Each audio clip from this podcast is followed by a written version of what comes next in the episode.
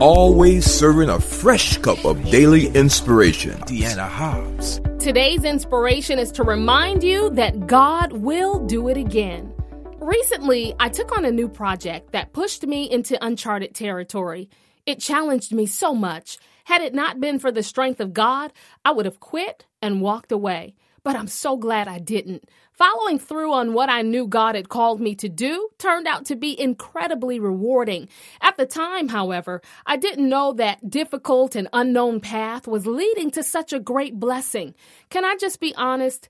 There were days when it felt like nothing more than a huge burden, like a weight on my shoulders. Furthermore, Feeling like I was groping around in darkness, unsure of what my next steps would or should be, didn't make things any easier. Nevertheless, I trusted God for guidance. I reflected on other times when I felt like I couldn't make it and thought I might be overwhelmed, but God still brought me through it. I told myself, Deanna, if He did it before, He'll do it again. The more I leaned on God and chose faith over feelings because I knew He called me to do it, the stronger I grew. Although I didn't know how to do it on my own, God gave me the grace to finish. Very often, God will place us in positions where we feel uncomfortable, completely unequipped, and totally unsure of how to handle what we're facing.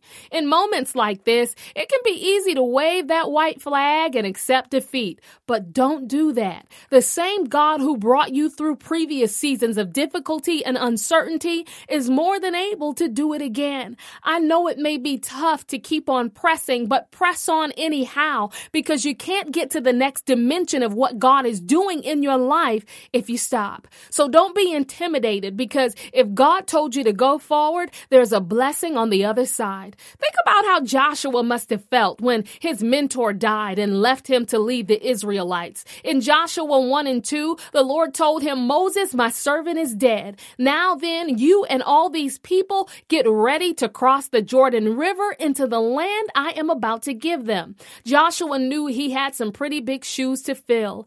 Although this young leader remembered that God had once parted the Red Sea for the Israelites under the leadership of Moses, Joshua still had to believe the Lord would part the Jordan River under his leadership. But the only way to see God move was for Joshua to make a move of faith.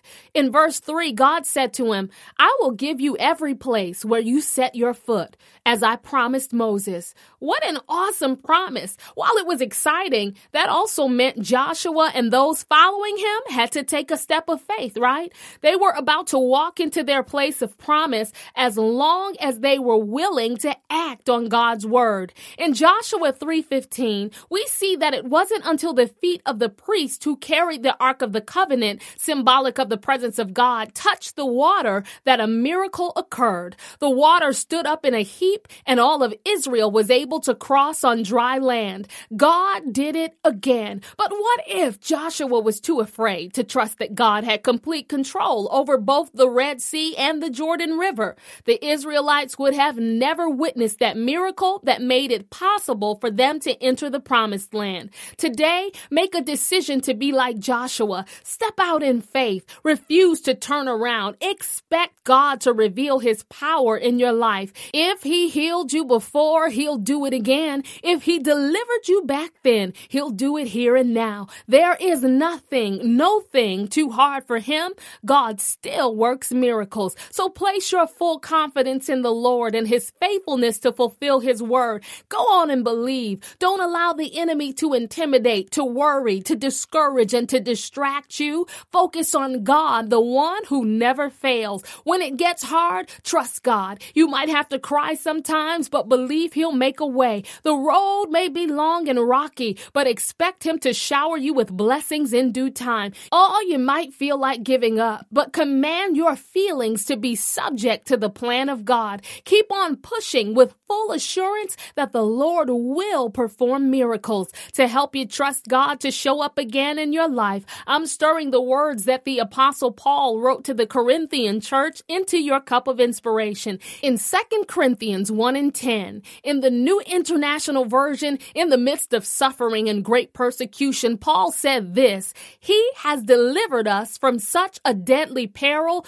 and he will deliver us again. On him we have set our hope that he will continue to deliver us. As you drink down the contents of your cup, set your hope upon God to deliver you again and to continue doing it all the days of your life. He will never forsake you. He won't leave you desolate. The Lord has both the plan and the power to execute it. He wouldn't call you to go out there and leave you by yourself. If he commanded you to go, he's going to get you to the other side. He's ordering your steps. You've asked him for wisdom. You've been praying and seeking the Lord, crying out to him with your whole heart. He sent this podcast let you know that you can be confident that you will see the work of his hand in your life. As the old song says, you may not know how, you may not know when, but he'll do it again. Now let's pray. God, I pray for this, my sister, this, my brother.